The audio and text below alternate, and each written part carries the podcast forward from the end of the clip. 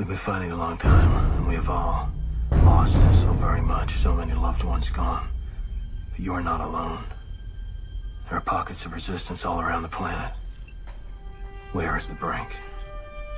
You have no idea how important you are. If you're listening to this, you are the resistance. Ave Maria Stella.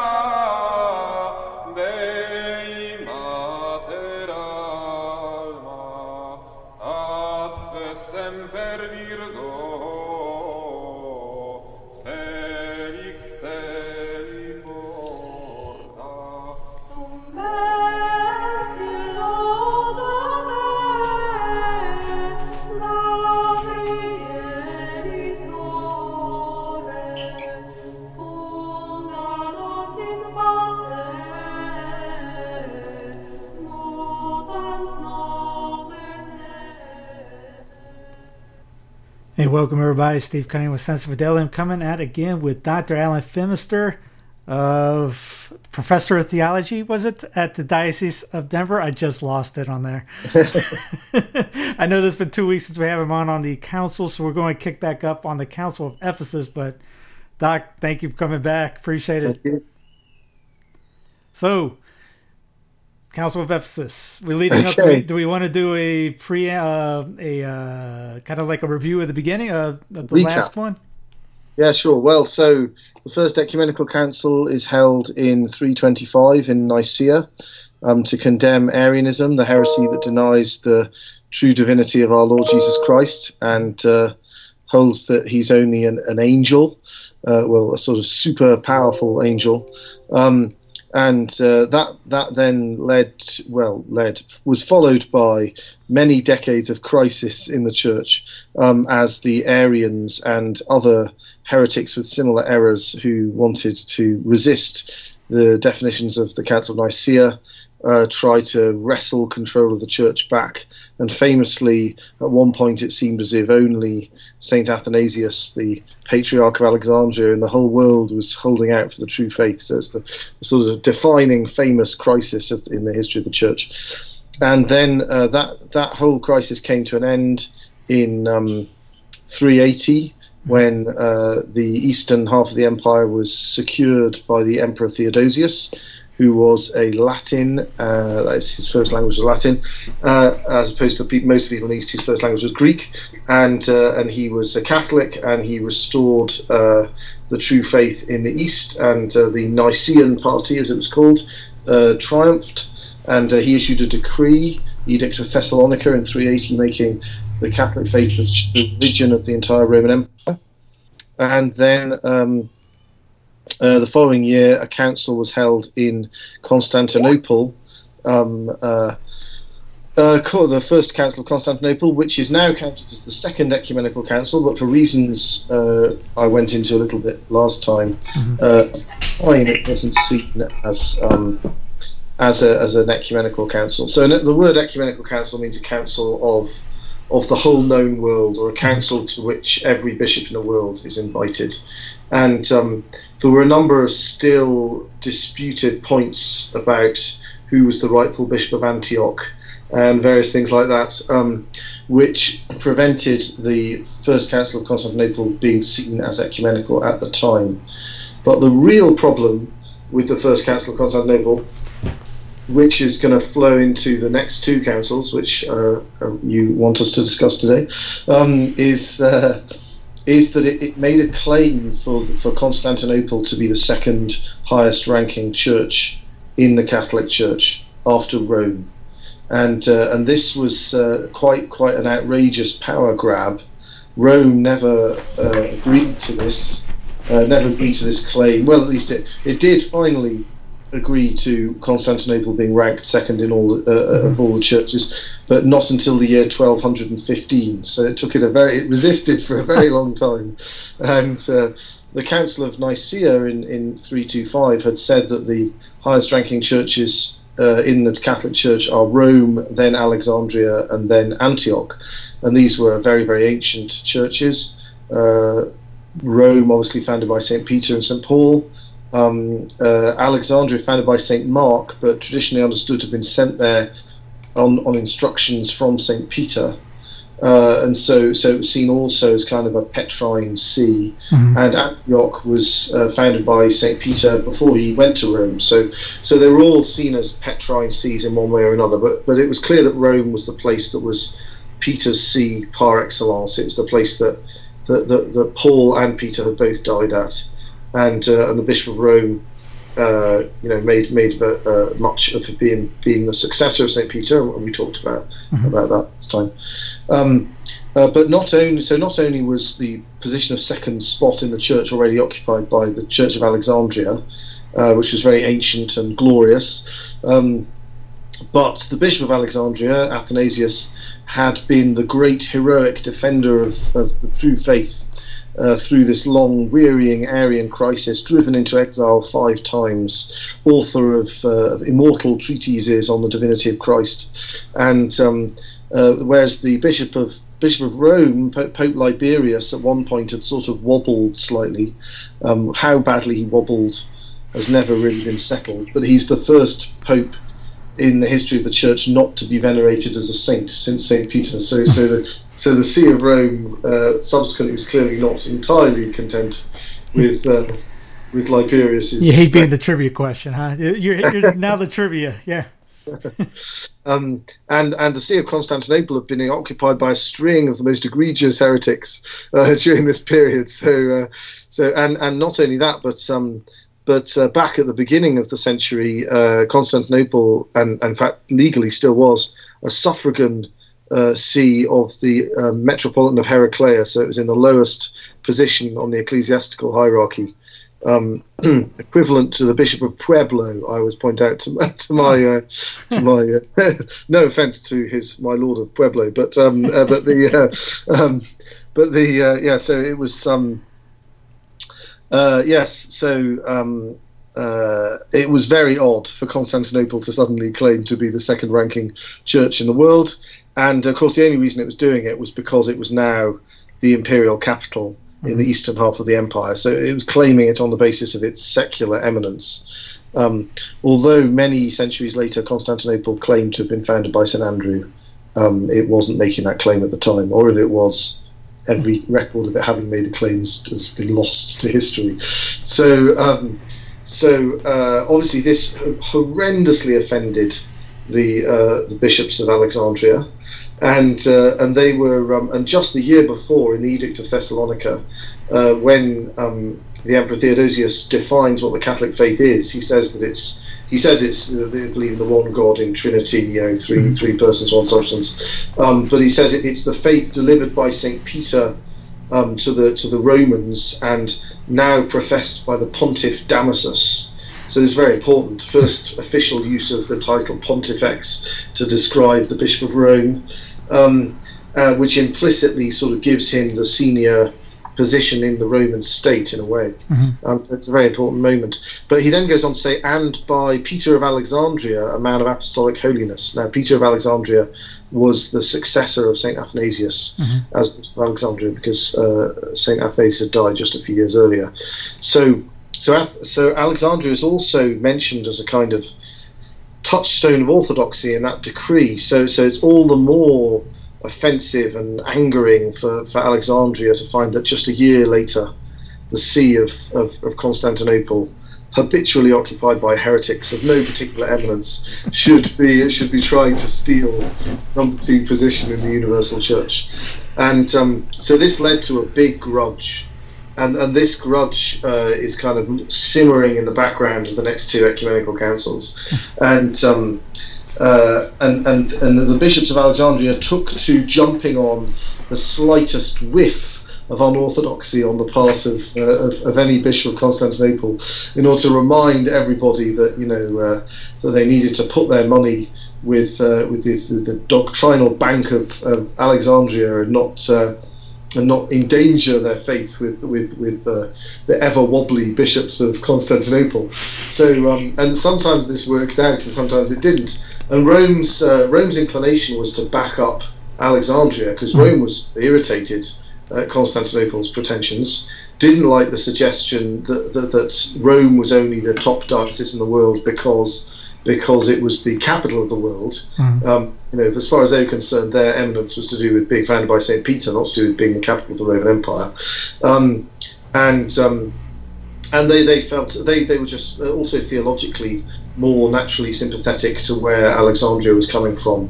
Um, they agreed with Alexandria about who the rightful bishop of Antioch was, whereas the, the, the bishops Uh, in, in Constantinople's part of the empire were more inclined to back the other guy, and uh, they also um, they also had agreed about terminology during the long Arian crisis with Alexandria, and had only grudgingly accepted some of the terminology which was preferred by the the, the, the Orthodox bishops, mm-hmm. smaller Orthodox bishops, mm-hmm. uh, in in uh, Cappadocia, it's a region near Constantinople in what's now Turkey. So so the um, Saint Basil and uh, Saint Gregory Nazianzen, they had been they, they they were keen on using the term hypostasis uh, to describe what there is what there's three of in God. And um, so they they wanted, and so in the end their terminology prevailed. So they wanted they wanted to use the term ousia, which we normally translate as substance in mm-hmm. English, mm-hmm. or or substantia in Latin, mm-hmm. um, to uh, describe what God is one of. Um, so so so when uh, when the Council of Nicaea said that that um, that the Son and the Father are homoousios, right? That they're they're of, of the same. They are the same substance, right? Mm-hmm. So that, that everyone agreed on that term. All the all the Nicaeans agreed on that term. But the um, but the the disputed thing among the good guys was was what to describe God as being three of. So um, everybody agreed that God was um, that, that there were three persons in the Trinity. That that was a real distinction. That it wasn't just three masks or three modes of operation that God might adopt. That's a heresy called modalism, which their enemies like to accuse them of. And because the enemies of the Catholics like to accuse them of, of, of being modalists and denying the real distinction between the three persons of the Trinity, the uh, the great Cappadocian fathers, Basil and Gregory, they they wanted um, they wanted to use the term hypostasis. Um, uh, To, to make which to make it clear that um, that there were there really were three in God, not not it wasn't just a sort of a, a mirage on our on our part, mm-hmm. uh, threeness in God. And uh, but the problem the problem that the Latins had with this is that hy- the word hypostasis, if you translate it literally into Latin, is hypo translates as sub, mm-hmm. and stasis translates as stance, right? So if you literally translate hypostasis into Latin, it comes out as substance, which is the word that the Latins use to translate ousia. So that's pretty useless from the Latin perspective. I mean, God is is is three substances in one substance, which doesn't, uh, which which just causes horrendous confusion. And the um, Alexandrians weren't very happy about it because uh, the Council of Nicaea had anathematized. Anathema is the highest penalty that the church can impose on, on a naughty person, and uh, and it's used as um, it's used in the council, in the letter of Saint Paul to the Galatians. Um, he says, if anyone shall preach to you a gospel different from that which you have received, let let him be anathema. And so so it's, when it's used as a penalty against a heres- a, a false doctrine, uh, it, it, it implies that that false doctrine is a heresy, that it's not just an error.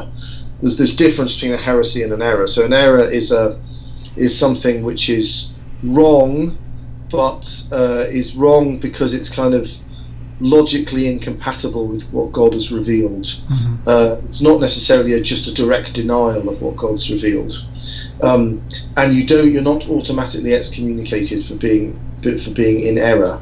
But if you're obstinately a heretic, that means you directly deny something which God directly revealed, then you you're you're latae sententiae, automatically excommunicated. So so the use of anathema implies that we're talking, it's the big leagues, it's a heresy that's being condemned here. I actually told so, that, I told a girl that on a date once. Uh, for guys going out, uh, you may not want to do that, but she asked. How did she react? I'm sorry? How did she react? Uh, it was uh, we finished the dinner, so. Hey, well, that's better. Because I don't believe yeah. in immaculate conception. Well, oh, you're a heretic. Uh, you're, she she taught at uh, Saint of all places. She taught, she taught at Saint Pius X school, not for the society, but it was named it. I thought it was fantastic. I'm like, here's one of our teachers. sorry, sorry, I couldn't help myself. That's nice. Um, so uh, the um, yes, so uh, Council of Nicaea had anath- is, is one of the things it anathematized. Anathematized a few things, but one of the things it anathematized: if, if anyone shall say that the Son comes from any other ousia or hypostasis than the Father, let them be anathema. So, so the uh, the, the Alexandrians, very loyal to Nicaea, they took that as treating those two words as being kind of equivalent, and they were kind of equivalent in, in usage before the fourth century uh, among philosophers. Um, although philosophers usually used the word ousia, they didn't so often use the word hypostasis. But anyway, um, but uh, in the end, uh, the Latins and the Alexandrians agreed to use the word hypostasis in order to emphasise that there really are three. There is there is there really are three in, in God. So, and sometimes people translate the word hypostasis as person, but that's slightly misleading. The word person is really a translation of the Greek word prosopon, um, which emphasizes, you know, the the personhood uh, of the three divine persons. Um, but the, the word hypostasis exists to emphasize the that they, they really subsist the three divine persons. Mm-hmm. So in the end, um, the great uh, martyr and philosopher uh, Boethius, in the uh, sixth century, uh, he he was, he was a Latin.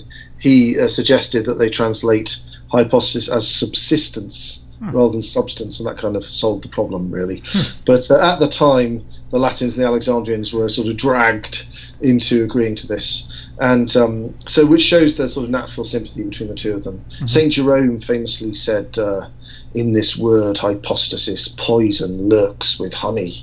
Um, so he was uh, he was he was very reluctant, um, but in the end, he, he was never one for loss of words. No, absolutely not. Yes, always. Uh, ne- he never never chooses a, a calming formulation when when a, an aggressive one will will do.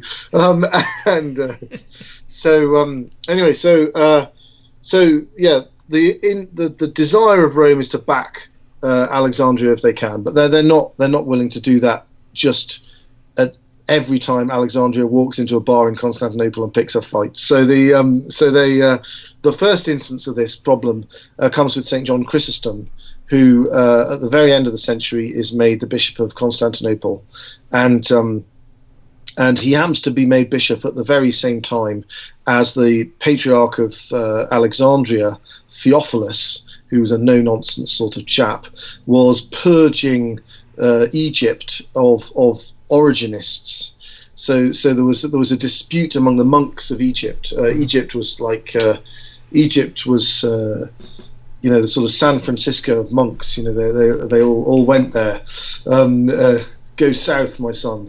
And uh, and the uh, and the uh, so so the um, everybody wants to go into the Egyptian desert and uh, and to be the um, Uh, to be live out there their extreme ascetic life, and all the great desert fathers they're called, they're the earliest earliest sort of heroes of, of the ascetical tradition in, in, in, in the church, um, were all these amazing figures who lived um, lives of most extreme austerity in the Egyptian desert, and they were great backers of the Council of Nicaea, and um, and they were a huge help to Saint Athanasius, and um, but at the end of the century, there was a dispute because some of them uh, were quite keen on the writings of Origen, this uh, heretical but very erudite and very prolix theologian from the third century who'd been excommunicated by the bishops of Alexandria and Rome and had to uh, live live out his life in uh, Palestine. Um, uh, and some of them weren't. Some of them were very opposed to Origen, and uh, and and. I think, as I mentioned last time, it had just come up that uh, that this sort of dispute about Origen had been simmering for a long time. It was kind of behind the original dispute about Arius, and it had sort of been put to one side during the Great Arian Controversy, when, you know, people didn't want to start fights mm-hmm. um, unnecessarily with people who were sympathetic to the cause of the Council of Nicaea. Um, so, so it was a bit like, you know, in the eighties and nineties, you know, everybody who agreed that condoms were bad mm-hmm. agreed not to have too many fights with each other in order to try and uh, you know prevent the clap, complete collapse of uh, of and, and and this this weird thing about condoms became the kind of the touchstone of, of whether or not you were a, broadly a goodie or broadly a baddie in ecclesiastical controversy, and and people didn't tend to look too much under the rock to see what the rest of the person's theology might be while they were all fighting on the same side. Um, so it was a bit like that with Nicaea and Origen. So so um, uh, Bishop Eustathius of, of, of Antioch um, had, had tried to kind of hunt down the Origenists after Nicaea, but he was uh, but he, he was he was driven into exile shortly thereafter, and, and and after that the whole thing was sort of sort of left to one side until the Arian controversy was settled.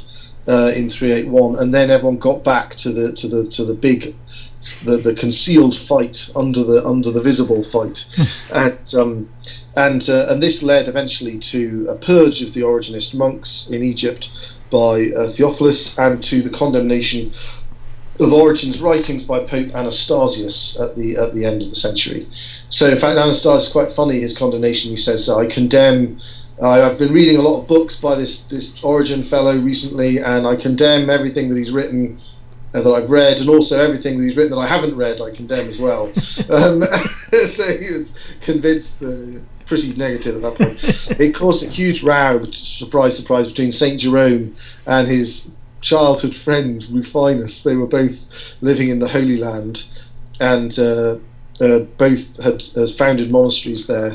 And uh, Jerome had been quite interested in Origen because he was like a huge intellectual figure, um, but he had he had decided once this once the sort of question of how sound or unsound is this guy really had come up, uh, Jerome had concluded that Origen was definitely not sound, and had, uh, had, had, had come down very much on the side of of condemning him. And Rufinus didn't like this and didn't agree, and uh, and Jerome turned on him pretty viciously, and Rufinus uh, fled the, Jerome won as he, as he usually did, and Rufinus uh, Rufinus fled to the Holy Land and went back to um, went back to the Latin West. They were both from Pannonia. They were from the same town. They were from, from the Roman province of Pannonia, which is now Hungary basically, but, but there weren't any Hungarians there at the time, of course. So he's probably, say it quietly in case there are any Hungarians listening, he was probably ethnically Albanian, but, uh, but anyway, um, uh, in modern terms. But anyway, so um, uh, yes, so uh, this big controversy was raging, and Theophilus was making a big deal out of hunting down all the Origenists, and there was a bunch of Origenist uh, monks who, who were not happy about this, didn't want to give in, and they fled Egypt, and they were called the Tall Brothers or the Tall Brethren. Mm-hmm. They, they they fled to Constantinople, now uh, just in time for Saint John Chrysostom, who was actually a priest from the from uh, Antioch, but he was a very, very famous preacher, and uh, the emperors decided that they'd quite like to have him as the, their local bishop because he was so famous. They wanted a celebrity, so uh, they they sort of summoned him outside Antioch and then sort of whisked him away in a carriage before the people of Antioch could object, and he was made the bishop of Constantinople. And um, So, um, uh, so they're all. Uh, so he's off there in Constantinople, and then these these Tall Brethren turn up, and it's it's a really nasty situation for Saint John Chrysostom because because he doesn't want to um, uh, anger the Alexandrians, who are extremely touchy, um, and uh, but he doesn't want to be. The Tall Brethren think that the Patriarch of Alexandria has been very harsh with them, and Patriarchs of Alexandria were not averse to being quite harsh. They seem to have had a sort of legion of, of special forces monks who went around and did their bidding and made sure that that people uh, people um, did as they were told. And uh, so so Chrysostom decides to he gives them a disused church that they can stay in in Constantinople, but he doesn't allow them to receive communion uh, from his clergy. So he doesn't. Um, He doesn't in any way set aside the judgment of the Patriarch of Alexandria, mm-hmm. but he also is clearly being nice to these Tall Brethren, and he um, he also doesn't want to um, he doesn't want to he's sort of leaving it open for some kind of ecumenical council or something, some more definitive judgment than the judgment of the Patriarch of Alexandria, and that's that's. enough to drive Theophilus into apoplexies, and also Theophilus sees it as a as an opportunity to take down another bishop of Constantinople. So he, he goes off to um, uh, to Constantinople and arranges a synod uh, to depose Saint John Chrysostom, and uh, it's a huge hoo-ha, and the legality of the synod is all in question, and, and the emperor and the empress have been horribly offended by Saint John Chrysostom anyway, because he keeps preaching about their luxurious lifestyles and how bad they are, and and um, and. Uh, So uh, it's a long story, which is not really our story today. But in the end, poor old John Chrysostom dies in exile, and um, but Rome gets very annoyed about about it and says that, that Chrysostom didn't do anything wrong, and um, so in the end, Alexandria very grudgingly uh, um, accepts that Chrysostom was an okay guy. Um, some some years later, um, but but uh, so th- there's already been one misfiring, as it were, of this rivalry between Alexandria and Constantinople, in which Rome is grudgingly compelled to take the side of Constantinople instead of the side of Alexandria. So that's kind of the background. Mm-hmm. So so what happens then is in is in four twenty-eight, another priest from Antioch is appointed as Patriarch of Constant- I'm sorry, Bishop of Constantinople, we should call it at this point, um, uh, uh, called Nestorius. And um, now Nestorius uh, has, has um, he comes from a sort of theological tradition uh, centered on Antioch, um, which is very keen to preserve and defend the reality of our Lord's humanity. And in the course of doing that, they tend to be a little bit too incautious about uh, emphasising that our that our Lord really is God. Right? I mean, it's not they wouldn't they wouldn't deny that he's God. They certainly don't deny that the second person of the Trinity is truly, fully God and co-equal and co-eternal with God the Father. What they what they tend to fall into is talking as if as if Jesus of Nazareth is one guy, and the second person of the Trinity is another guy. Oh. Um, and uh, um, uh, a Dominican once described Nestorian to me as uh, Nestorianism as, as the doctrine that Jesus of Nazareth is a very close personal friend of the second person of the Trinity. And that is something of a caricature, but but it, it, it gets close to that. Yeah. And they talk quite a lot about the man Jesus, mm-hmm. um, and, and and as if he was a different a different subject to the eternal word. Mm-hmm. And um, and yeah, it's it's not. Some of them, when you really kind of s- sort of dig down into what they're saying, you can kind of sort of defend them as not really intending to say anything heretical. Yeah. But some of them, it just gets worse the, the deeper you dig. And uh, so anyway, so Nestorius is, is brought along to Constantinople, and um, and. Uh, Shortly after he arises, a controversy uh, erupts um, about the title uh, Theotokos, Theotokos um, which is uh, Greek for God-bearer. Mm-hmm. It's usually translated in, in English and Latin as Mother of God, mm-hmm. but technically it should be God-bearer, but it's, it means the same thing, Dei para, the one who gave birth to God, right? Mm-hmm. Um, and um, and uh, um, Initially, uh, he gets a friend of his uh, called Dorotheus, bishop of somewhere else, uh, to give a sermon in the cathedral in Constantinople in which he denounces the use of the title Theotokos. And and then he he, he also pre- ends up preaching a couple of sermons himself, um, which he also objects to Theotokos. And but the, the, the, the defining incident is this uh, is is the time when he gets his friend to preach the sermon in his presence, and the, the congregation and uh, some of the clergy erupt and storm out of the cathedral, and you know, sort of blocking their ears from the blasphemy, right? Um, and what's at stake here really is is what's called the communication of idioms. It's, it's a doctrine called communication of idioms, which is um, which it becomes a kind of test for whether you really believe in the incarnation. Mm-hmm. Um, so there's a lot of confusion at this time, as as we've just discussed with this thing about the the use the meaning of the word hypostasis. There's a lot of confusion about terminology and exactly what terminology we're going to use, and, and what might be confusing, and what's just outright wrong, and what's just not really helpful, and, and all that sort of thing hasn't really been settled yet. That's the sort of thing that gets settled over the course of the first ecumenical councils. Um, but so so the real uh, so so a lot of people can say things which don't fit with what other perfectly orthodox people are saying because they mean different things by the terminology.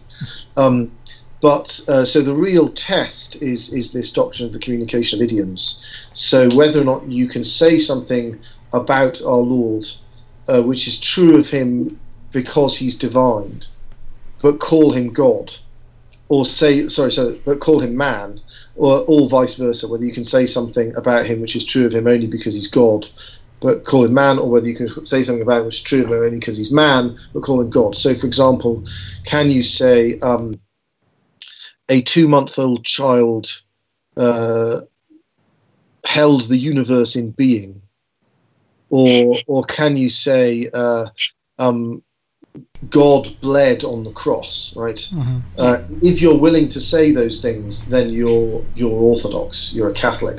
Um, if you if you're kind of squirming and, and you you really don't want to say it, and you want to either you refuse to say it outright, or you put all sorts of caveats on it. Um, then that's a very bad sign. That's a sign that you're, you're you do you don't really believe that Jesus is God the Son. You think that they're they're just very closely associated.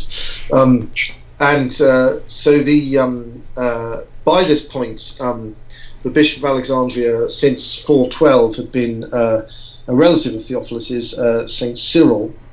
Um, and Saint Cyril was also as robust as Theophilus, possibly a little bit more.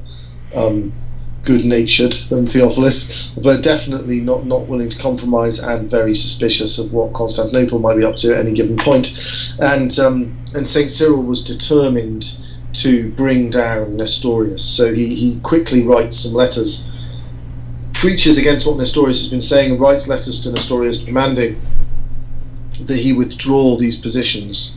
And uh, and a huge row erupts, and and the, the, the, the people in Antioch want to defend their guy against Cyril, and um, and eventually uh, the emperor calls an ecumenical council in uh, in four thirty-one, the Council of Ephesus, and um, uh, now th- at this point the Council of Ephesus is is actually the second ecumenical council because.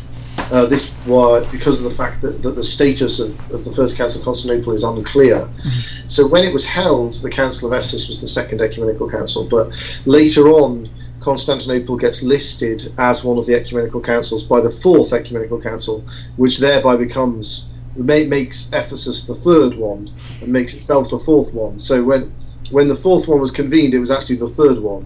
But by the time it was confirmed, it was the fourth one, because one of the things it did was list uh, Constantinople one as the second one, thereby making it supplying for its deficiencies when it was actually held. Um, but uh, now, uh, so after all of this controversy, uh, it became the terminology all became settled, and we agreed that uh, that you know there's there's one ousia or substance in God, three hypostases or persons.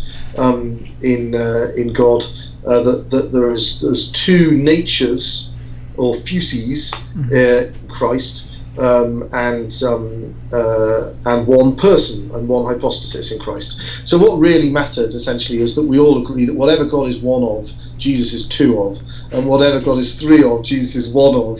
And and uh, the actual terminology wasn't quite so important, uh, but obviously we did need to fix it to prevent sort of confusion and chaos.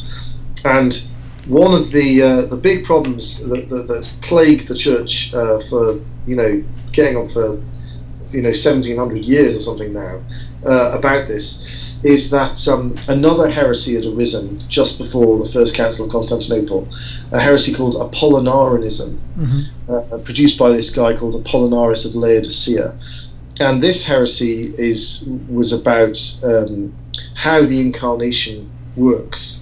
So the Uh, um, and and it, it, what Apollinaris taught was that that that human nature is made of three bits. There's the mind at the top, and then there's the soul that animates the body. You see what I mean? And then there's the body at the bottom. Okay, um, and uh, so he uh, he thought that, that the way the incarnation worked is that God had kind of taken one human nature with these three three sections, as it were, and he unscrewed the top bit, the mind or the nous, and he kind of chucked that away, and he screwed the eternal logos into the into the socket, as it were, where the uh, where the where the mind would have been. Mm-hmm. So instead of Jesus of Nazareth being um, mind, soul, body, he was uh, logos, soul, body, right? Now, uh, so so this is false, um, and uh, it would mean that our Lord wasn't truly fully human, mm-hmm. and uh, and it was uh, it was condemned uh, at the Council, First Council of Constantinople, also condemned at a synod held in Alexandria by Saint Athanasius. But the problem was that Saint Athanasius was a friend of Apollinaris of Laodicea, and uh, and it was it was part of this same phenomenon. The, you know, the don't look under the rock. Mm-hmm. We all agree that we hate condoms. Phenomenon, if you see what I mean, that Apollinaris had been fighting the good fight against the Arians, and and and and Athanasius hadn't really checked carefully what he said on other subjects, so it was a bit embarrassing for Athanasius. This pal of his turned out to be somewhat dodgy uh, towards the very end of, of, of the Arian controversy, and uh, and and the, the the supporters of Apollinaris were very disappointed because they thought Athanasius was, you know, pals with their guy, and and that he was supporting them. And um, so uh, um, they seem to have, uh, the Apollinarians seem to have reacted to this by uh, forging a bunch of works by Athanasius in which he uh, in which he endorses Apollinaris's position and just sort of distributing them. Mm. I mean, this was a notorious problem in the ancient world. Naughty theological forgeries were, were all over the place. And um, so the... Um, uh, So uh, most of these were identified as fake and, and discarded by by the by the, uh, the Catholics, um, but one or two of them snuck through, and it was made a little bit more difficult because of the fact that Athanasius habitually used to refer to, you know, we, we talk about in, in in the prologue of John's Gospel, talk about how the Word became flesh, right? Mm-hmm. Um, and we talk about the flesh. Saint Paul all the time talks about the flesh as as as a term meaning human nature. Mm-hmm. He doesn't by hu- uh, by flesh mean just the body. He means human nature. He's just naming human nature by its lower element, if you see what I mean. Um, and uh, so, but Athanasius would actually quite often refer to the human nature as the body, soma, rather than sarx, which is the, the Greek word for flesh. Mm-hmm. And so, so it, you could easily misinterpret Athanasius as as um. as referring to, uh, referring as, as having the same views as Apollinaris. I mean, but we know he didn't, because he, he makes it clear in various places, uh, and especially once it became clear what Apollinaris was teaching, he realised that he had to be more precise in his language to avoid this problem. Um, but anyway, one of these works, at least fake works of Athanasius, snuck through, and it contained in it this term, this description of, of, of our Lord, uh, uh, the Lord's net human, well, Yeah, it, it, it referred to the the one incarnate nature of the Logos, or the one nature of the word incarnate, right? Um, and and using this word for nature, phusis, right? And and the, and the exact meaning of that word hadn't been settled yet. And um, it's clear from the way other people in Alexandria use it that they mean by that word phusis that, that we we would use translate nature. They mean more what. Uh, what we may mean by hypostasis mm. or subsistence, mm-hmm. uh, and that's probably another reason why they weren't very happy about the use of the word hypostasis, right? Because they had a different set of terminology worked out, but they were trying to say the same stuff. Um, but the, the result was that um, uh, that Saint Cyril was very reluctant to agree to a description of uh, our Lord as having two natures. There was a divine phusis and a, and a human phusis in Christ, even though he definitely believed that. And if, if you look carefully through his writings, it's clear he thinks that our Lord was fully divine and fully human, and he remained fully divine, fully human after the human nature was assumed by uh, the divine person of the Word. And um, but but Cyril didn't, um, but he didn't want to use the term two natures after the union, because it sounded like it was contradicting what he thought was Athanasius, but was actually this Apollinarian forger.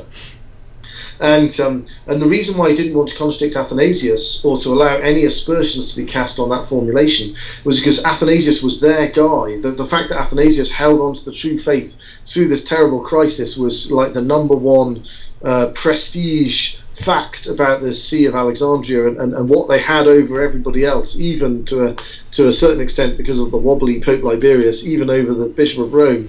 Um, and so that they didn't uh, so that they were very nervous about, he, he didn't want to give up on that formulation, uh, but it was kind of a bit of an albatross around his neck, and in fact it wasn't really ever said by Athanasius in the first place.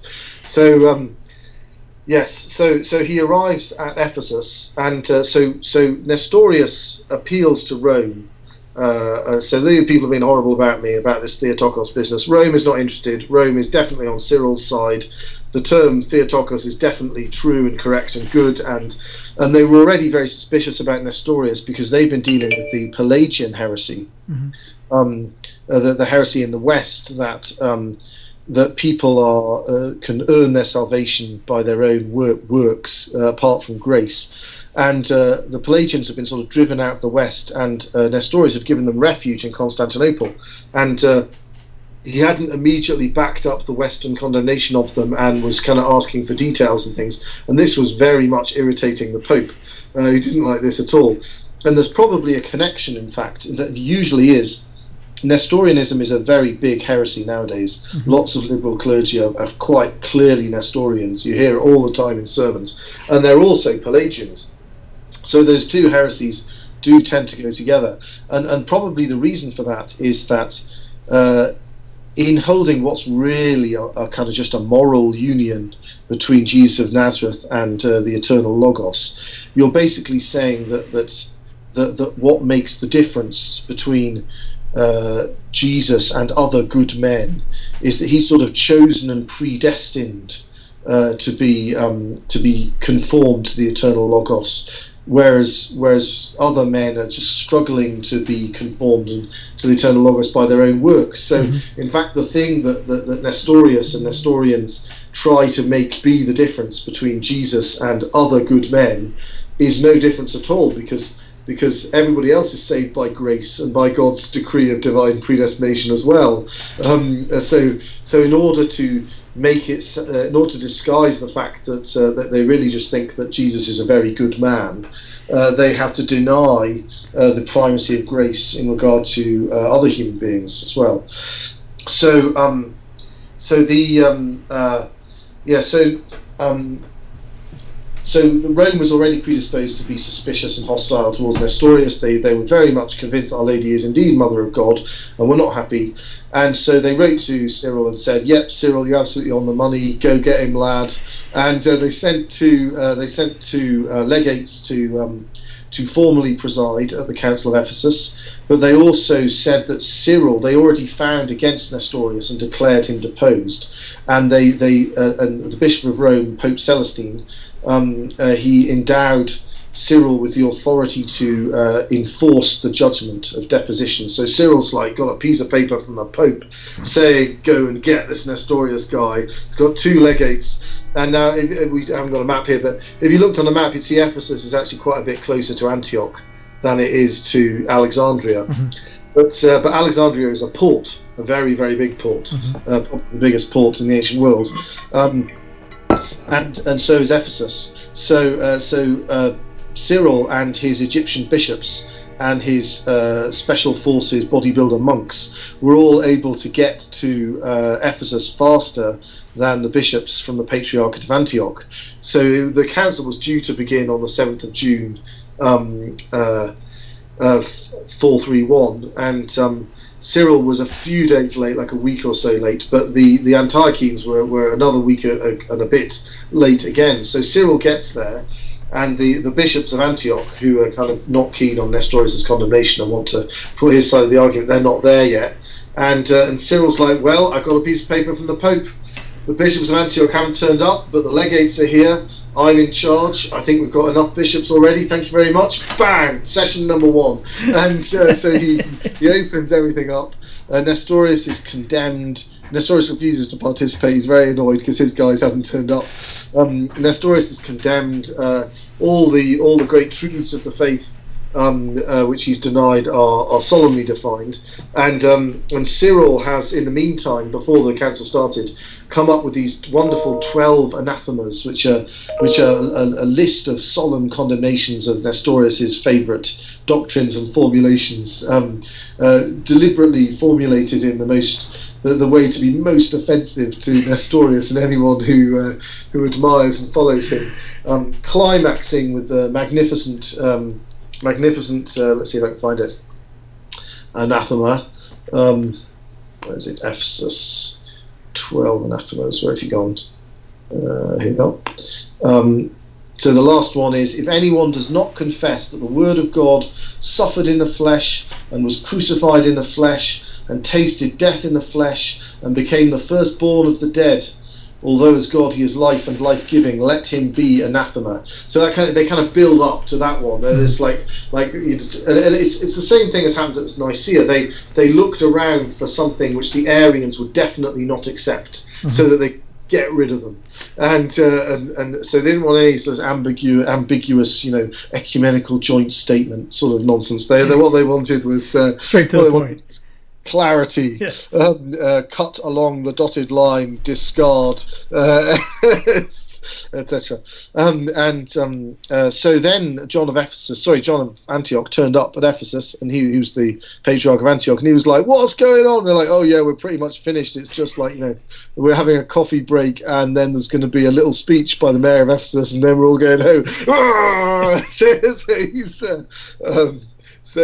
Uh, He was absolutely livid, uh, wouldn't accept it. Uh, convened his own bishops as a sort of rival council, and uh, but but um, but the papal legates were happy with what Cyril had done, and Cyril had his bit of paper from the Pope, so that was the end of that.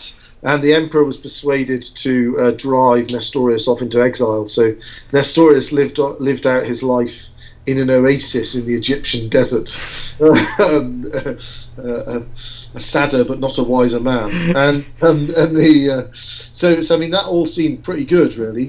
Um, uh, but um, the problem was, of course, that that now uh, Rome and Alexandria and Constantinople, who now had a new uh, uh, Catholic non-Nestorian bishop, were um, were in, uh, in in in schism with uh, with the See of Antioch, that, because the Bishop of Antioch was furious about the, the manner in which proceedings had been undertaken. But all was not lost. Cyril was uh, quite a good-natured guy, and uh, so uh, in four thirty-three he uh, eventually concluded an agreement with the uh, Bishop of Antioch uh, called the Formulary of Reunion, in which uh, that they worked out a way of, of agreeing to the same way of expressing um, the uh, the Incarnation. Uh, they said that, that Christ was was one person of two natures, um, and therefore uh, therefore they managed to reconcile themselves.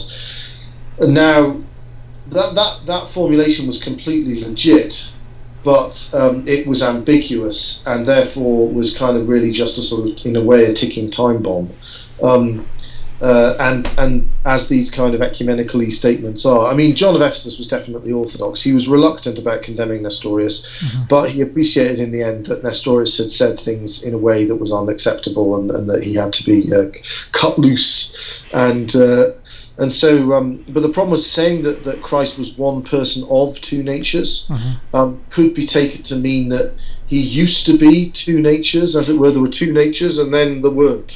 Mm-hmm. I mean, after the Incarnation, um, and so so really it was quite ambiguous, and and partly that's because um, Cyril was still, you know, concerned not to undercut this formulation, one nature of the uh, Word incarnate, um, and so. Uh, But things were settled, uh, at least ecclesiastically. Um, the Bishop of Antioch was back in communion with Rome and Alexandria and Constantinople. And then uh, Saint Cyril died in the year four forty-four. And he was succeeded by uh, this guy, Dioscorus.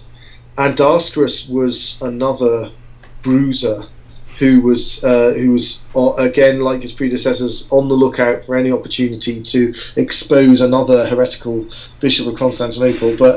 Um, but it it, uh, it, it it went wrong. They misfired this time, just like with uh, Chrysostom. So um, in uh, in four forty-eight, uh, the the Bishop of Constantinople, whose name was Flavian, he uh, heard that there was this elderly sort of uh, abbot, effectively, called Eutyches the Archimandrite, who lived in, in Constantinople and who was very enthusiastic supporter of the Alexandrian cause in all of these controversies. And um, but he wasn't the sharpest pencil in the box. And he was keen to sort of sound off about this guy's a heretic and that guy's a heretic, and God, people who say this drive me crazy. And but he wasn't exactly entirely really didn't always know completely what he was talking about. And you know, the, the more sort of uh, the more well-informed um, Alexandrians would sort of cringe slightly when they heard him say uh, say this, that, or the other. He wasn't quite getting it right. He'd be perfect for Twitter this time of year. Yeah. Kind of thing.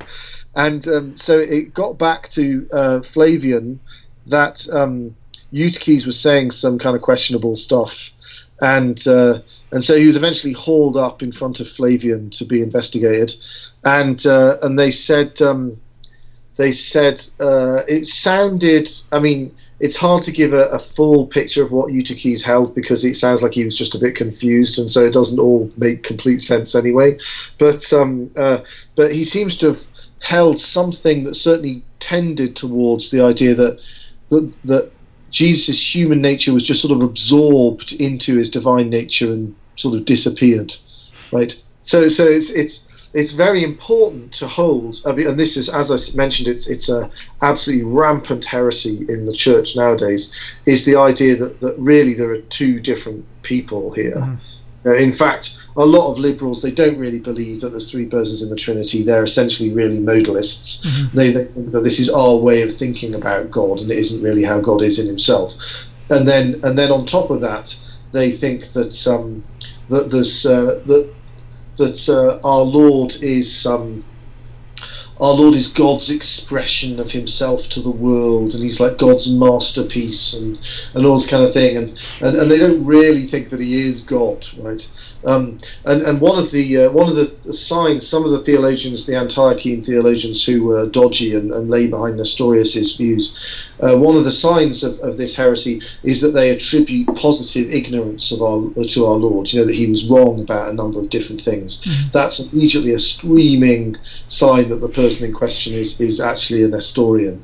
Um, uh, so, so uh, in fact, uh, centuries later, Saint Gregory the Great, uh, he said. Uh, uh, Now, how does he put it? It's a complicated negative formulation. He said, uh, uh, anyone who is an agnoite cannot but be a Nestorian, right? And an agnoite is someone who attributes ignorance to our Lord, right? And, and that's very, very common. Mm. And, um, uh, and and people people don't like that, right? Because they don't. They want women priests, and they want homosexual acts to be the most natural thing in the world. And uh, you know, you name it. They want they want uh, anthropogenic global warming to be directly revealed by God, and uh, et cetera. And and so they they um, they don't want Jesus of Nazareth to just be God. Right, because because then the fact that he didn't have any female apostles means that, you know, it wasn't an oversight on his part because he's God. He doesn't have oversights, right? So they, so they want to say that Jesus is God in some very watered down sense, right? Mm-hmm. Um, uh, there's some, uh, for example, the uh, extremely dubious Swiss theologian Hans-Urs von Balthasar, in his work on uh, Dare We Hope That All May Be Saved. Uh, he says um, he says uh, he tries to imply that our Lord kind of didn't really get it before the resurrection. You know, he, he says that he says that yeah, all that's the nasty stuff about lots of people going to hell. He sort of said that mostly before the resurrection, and all the nice friendly stuff, he said that after the resurrection. I don't know where he gets this from. There's no footnotes to prove this, this claim. I wonder and, why. Uh, yeah, and uh, and he uh, elsewhere in his commentary on the Apostles' Creed, he says, you know, uh, there seems no reason to deny that uh, that our Lord was ignorant of many of the details of his approaching passion, whatever the evangelists might tell us. And you're like, what? Hang on, eh? um, and, uh, but this is a way of escaping the normativity of our Lord's teaching, right? Um, uh, is to say that he's he's just a, a really well, you know, he's a very, cl- as I say before, a very close personal friend, the second person of the Trinity. They're B F F. Um, so, so, so, They're B F F. Yeah. yeah. so, um, So all of this, you know, is is uh, is uh, it's tremendously important, obviously, to assert that there's one divine person of of the eternal Logos. And um, uh, I'm just getting my Bible here. Um, uh, Saint Cyril uh, sees it as like not just any old heresy. I mean, they're all pretty terrible heresies, but but he sees this as kind of a particularly sort of associated with the Antichrist heresy. Mm-hmm. Um, and he, he's thinking of um, particularly of uh, the first epistle of Saint John, chapter four, uh, if I can find it, uh, where, um, where are you?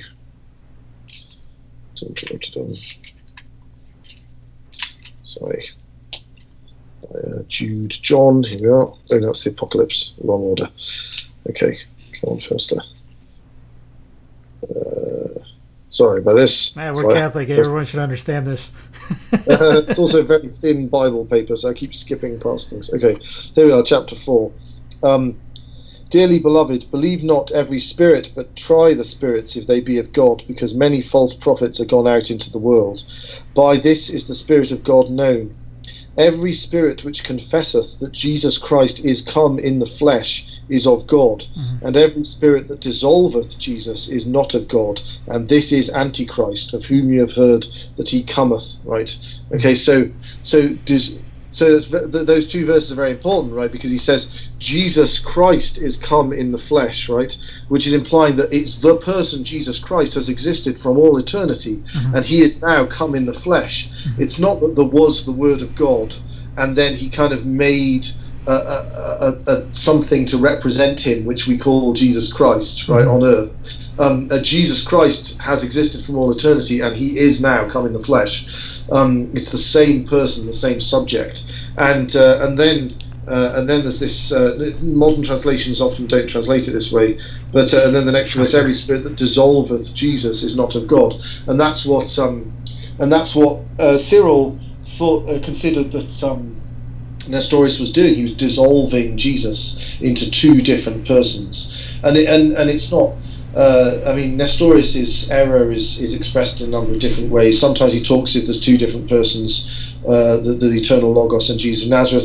Sometimes he talks as if there's like a third person, of the, the incarnate person, which is kind of a joint person created by the squishing together of, of the eternal Word and, and Jesus of Nazareth. But either way, it's kind of dissolving. Yeah, yeah. Uh, the unity, the the divine person of uh, because Jesus is not a human person. Uh, he is a divine person with a human nature. Mm-hmm. Right? Um, yes. Be sure everybody um, get that right. Yes. Uh, so the um, so he uh, so anyway so so Flavian hauls in this guy um, Eutyches. Eutyches seems to be saying that the human nature was swallowed up in the divine nature, and that only the divine nature survives the union. And um, uh, and they keep trying to pin him down.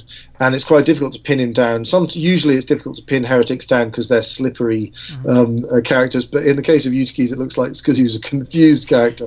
But anyway, but he um, he uh, they, they they they eventually get him to admit very grudgingly that just as uh, Jesus is homoousios, of one substance with the Father, so he is homoousios with his mother. That is, he is of the same nature mm-hmm. as his mother, um, and. Uh, And he doesn't really like that, and he do, he doesn't um, he doesn't want to um, anathematize anyone who denies that.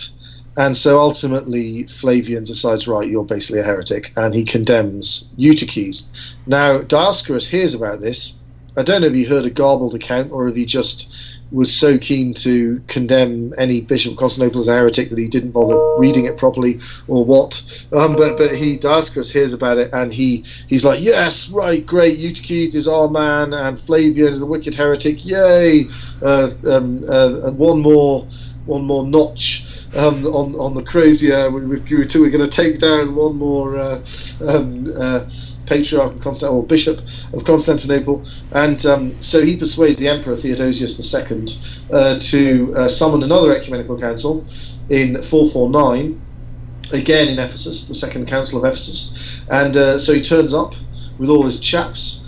And uh, and he, he writes to the Pope and says, you know, oh, this is great. We're gonna we're gonna we're gonna deal with this. Another heretical patriarch of Constantinople, but uh, the Pope, by this time Saint Leo the Great, he's like, yeah, actually, it sounds like Flavian's pretty much right here, and he writes a letter to Flavian. uh, in which he lays down exactly what the true doctrine is. Um, very, very clear, nice, chipped Latin terminology. Um, uh, uh, you know, uh, one person in two natures, um, uh, three persons in one substance, et cetera, et cetera. It's all very clear, and um, and he. Uh, um, And uh, so they hold this council in Ephesus, and um, Dioscorus sort of seizes control of the council, but he doesn't have a, a bit of paper from the Pope entitling him to seize control of the council. The legates, as I think I mentioned last time, are a bit confused. Uh, their Greek isn't great. They're not really sure what's going on, and um, and uh, and Dioscorus is kind of yelling at Flavian of Constantinople and condemning him as a heretic and vindicating Eutyches. And he won't let any. He won't let the legates read out the letter to Flavian because he's had a peek at the letter to Flavian. He realizes it doesn't support his position, um, and uh, and eventually the legates see poor old Flavian being dragged off and beaten up by some of these monks that uh, that.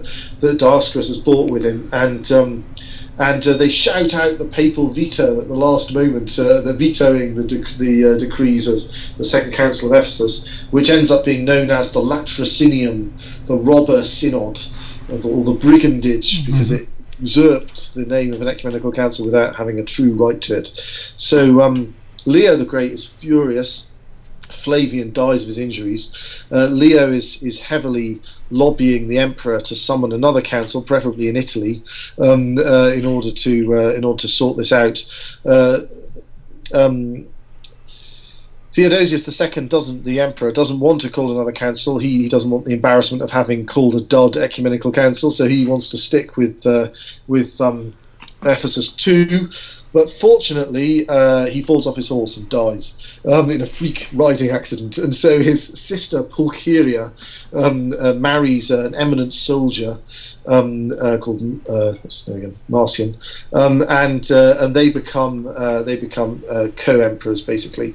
Um, and she is more sympathetic to uh, the Pope's position, and so she summons another council, not to the Pope's disappointment in Italy, but in Chalcedon, which is just across.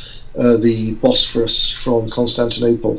Uh, it's um, it's sort of Newark to Constantinople's New York, um, and uh, and uh, so they, they they summon the Council of Ecumenical Council of Newark, and uh, and the um, and uh, and um, Leo the uh, Leo the Great's uh, Dioscorus is condemned and deposed, and uh, Flavian is vindicated, albeit he's dead, and uh, Leo. Um, Leo the Great's tome, his letter to Flavian, is read out, and to the eternal embarrassment of the Orthodox, uh, with a big O, uh, the bishops uh, shout out, "Peter has spoken through the mouth of Leo," um, uh, when the when the tome is read out, and. Um, So uh, this appears to resolve the question, but um, there's a sort of um, uh, fly in the ointment. Um, unfortunately, which is that once again, well, a um, uh, Chalcedon lists the previous ecumenical councils, and it sneaks in the First Council of Constantinople, um, and uh, and b uh, it repeats uh, uh, in its own right the claim that Constantinople is number two church in the world after Rome, and uh, so so this is going to be a very bitter pill for the Church of Alexandria to bear, that their patriarch should be deposed. Uh, and that the, uh, that the that the now late patriarch of, or bishop of Constantinople be vindicated um, as having been right. That's going to be difficult for them to swallow anyway.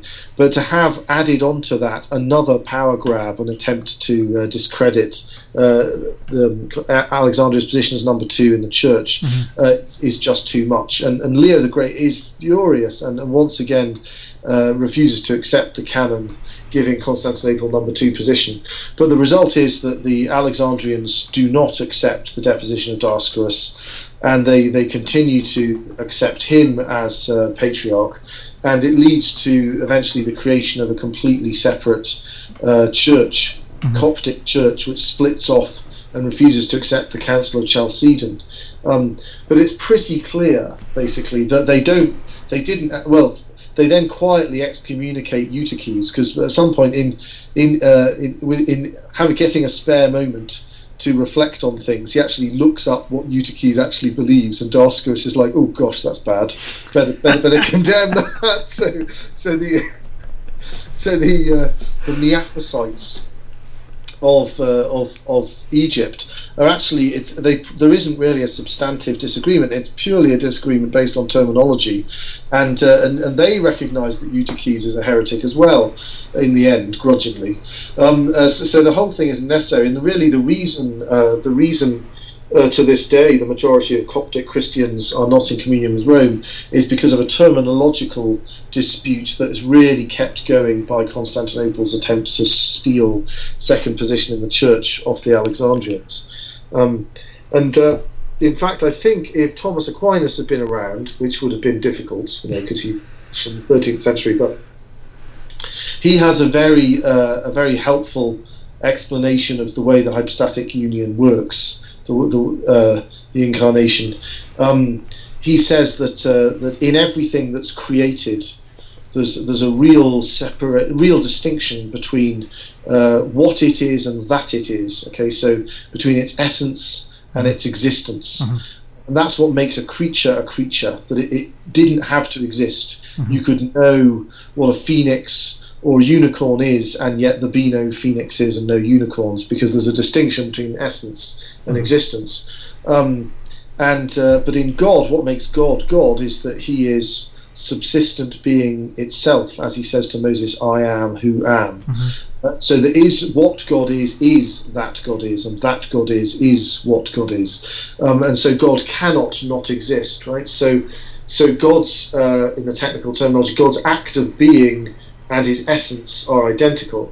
So Saint Thomas uh, says that um, that in in our Lord Jesus Christ incarnate, um, there is a human nature, a human whatness, right, mm-hmm. uh, and a divine nature, a divine whatness, a divine essence. Um, uh, but the divine essence is identical with the divine being. So the act of being, the existence of the human nature, is the divine nature. And that's how they screw together, if you see what I mean, uh, not in the way Apollinaris said. And really, that's probably what Saint Cyril and the Alexandrians were trying to say. It's just that it was all kind of horribly confused uh, in, in, in these not yet perfectly adequate philosophical terminology, and um, and also uh, uh, tempers were extremely frayed because of Constantinople's attempt to steal Alexandria's position. Uh, and so that's why, although the Council of Chalcedon uh, reconciled and ended the, the well, it concluded the doctrinal controversy. Uh, nevertheless, it's um, it, it didn't uh, it didn't reconcile the majority of Egyptian Christians, and uh, it became a big problem for the Roman Empire for hundreds of years afterwards, because it never seemed to occur to the Roman emperors that just putting the Bishop of Constantinople back in his place would probably have solved the problem. They spent centuries trying to come up with dodgy, ambiguous, ecumenical joint statements that just lead to new schisms and rows, and, and which eventually has to be resolved by further ecumenical councils um, for the next two hundred years, um, uh, because the, the impossibility of resolving this problem with the Egyptians. And uh, if only people had known that A, the original work by Athanasius was a forgery, and if only B, Constantinople had stopped trying to claim to be second in the Church, then it might have been possible to uh, to uh, and if they'd had a little bit of Thomistic metaphysics to help them out, then it might have been possible to uh, resolve the problem. So I'm not normally Mister Cuddly Ecumenism, but I have to say that I feel very sorry for the Copts, and uh, and I and, and of course they have a terrible time of it. They're, they're only ten percent of the population in their own country now, um, and. Um, Uh, and and I, I wish this could all be solved, and especially as I'm, I'm a Thomist, and um, uh, Saint Thomas's solution to this uh, this controversy is completely incompatible with Scotus's views on the incarnation. So one happy side effect of resolving it in this way would be to would be to in, indirectly condemn Scotus's position on the incarnation. It's a win-win situation. So. Well, Doc, appreciate it, man. Uh, so we'll try next week. I know we we skipped last week because of Good Friday, so I mean, yeah. it's it, it's Good Friday. So it's the tritium. So yeah. We'll be back at you next week to continue with uh, what council's next? Uh, Constantinople two and Constantinople three. There we go. Well, pre- appreciate everybody listening. If you have any questions, just uh, submit it in the uh, com box. Or email us. I'll try to get this live next time. I'm just working with a new product to see if this even works. Uh, but anyways, well, God bless everybody. Doctor, appreciate it. We'll talk soon and take care. Bye-bye.